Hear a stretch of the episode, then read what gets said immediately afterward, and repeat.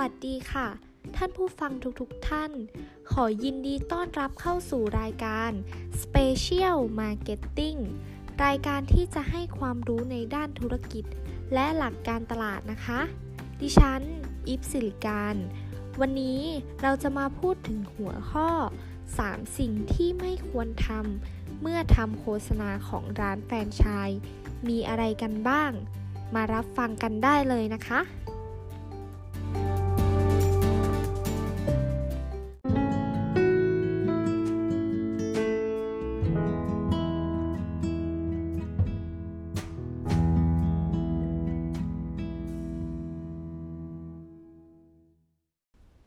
ข้อที่1นนะคะ สินค้าไม่ตรงปก การที่เราจะทำโฆษณาผ่านสื่อโซเชียลต่างๆนะคะเช่น Facebook TikTok YouTube หรือป้ายบิลบอร์ดหรือว่าจะเป็นช่องทางในโซเชียลอื่นๆนะคะ เราไม่ควรใส่รูปภาพสินค้าที่ไม่ตรงตามสินค้าจริงๆของเราลงไปค่ะ เพราะว่าาการที่เราทำโฆษณาของร้านค้าแฟรนไชส์นะคะ เราใส่ภาพโฆษณาที่ไม่ตรงปกลงไป แล้วลูกค้ามาใช้บริการร้านค้าของเราจริง ๆ อาจทำให้เกิดคำพูดวิพากษ์วิจารณ์ว่า เอ๊ะทำไมสินค้าที่ได้มาไม่เหมือนในที่โฆษณาไว้เลย ไม่เห็นได้สินค้าเหมือนที่โฆษณาไว้เลย และอาจจะทำให้เกิดความเสียหายไปถึงร้านค้า รนไชส์อื่นๆนะคะ สาขาอื่นๆ ที่ไม่ใช่สาขาของเราด้วย และส่งผลเสียต่อภาพลักษณ์ของธุรกิจแฟรนไชส์ของเราอีกด้วยนะคะ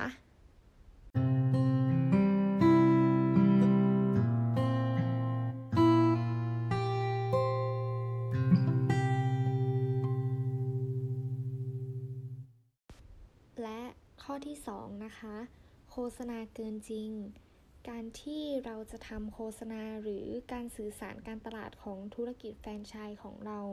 ไม่ควรที่จะโฆษณาเกินจริง เพื่อให้ลูกค้าเกิดความสนใจ เพราะว่าถ้าลูกค้าได้มาใช้บริการร้านค้าแฟรนไชส์ของเรานั้นนะคะ อาจจะเกิดความไม่พอใจ และอาจจะเกิดเสียงวิพากษ์วิจารณ์พูดต่อๆกันได้ ในปัจจุบันนี้นะคะ การพูดต่อๆกัน อาจจะเกิดผลเสียที่ร้ายแรงต่อธุรกิจนั้นๆ เลยก็ได้ อาจจะมองว่าไม่มีจรรยาบรรณหรือเปล่า ในการทำธุรกิจ และอาจจะทำให้ภาพลักษณ์ของธุรกิจแฟรนไชส์ของเรานั้น ดูแย่ในสายตาของลูกค้าไปด้วย ลูกค้าไม่อยากเข้ามาใช้บริการร้านค้านั้นๆเลยก็ได้ ควรที่จะทำโฆษณาที่ตรงกับร้านค้าให้มากที่สุดนะคะ ว่าประโยชน์ของธุรกิจนี้เป็นยังไงสินค้านี้ดียังไง ถ้าเราไม่ได้มีประโยชน์นั้นจริง ๆ เราก็ไม่ควรพูดสิ่งนั้นออกไป ไม่ใช่พูดโฆษณาว่าสินค้าของเรานั้นดีแบบนั้นดีแบบนี้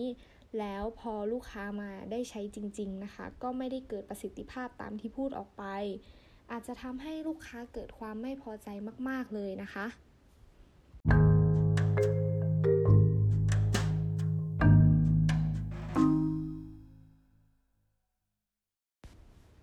ต่อไปนะคะเป็นข้อที่ 3 ข้อสุดท้ายแล้วนะคะ การที่เราไม่ควรทำในการโฆษณาของธุรกิจแฟรนไชส์เลยก็คือ ไม่ศึกษาหาข้อมูลเกี่ยวกับ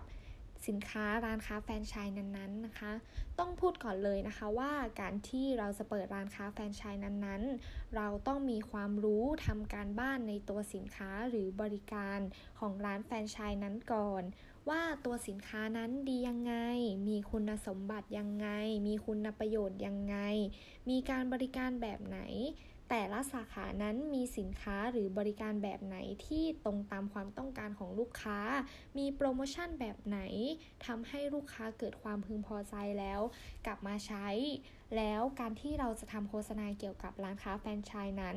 ถ้าเราไม่ศึกษาหาความรู้เกี่ยวกับข้อมูลของร้านแฟรนไชส์อาจทำให้โฆษณาหรือสื่อสารออกไปในโลกโซเชียลไม่ตรงกับการให้บริการของธุรกิจเรา ดังนั้นการที่เราจะเปิดร้านค้าแฟรนไชส์สิ่งที่จำเป็นที่สุดนะคะ เราต้องศึกษาหาข้อมูลให้ดีก่อนว่าร้านค้าของเรามีบริการแบบไหนมีสินค้าแบบไหน เราถึงจะมาทำโฆษณาของร้านค้าแฟรนไชส์ได้ค่ะ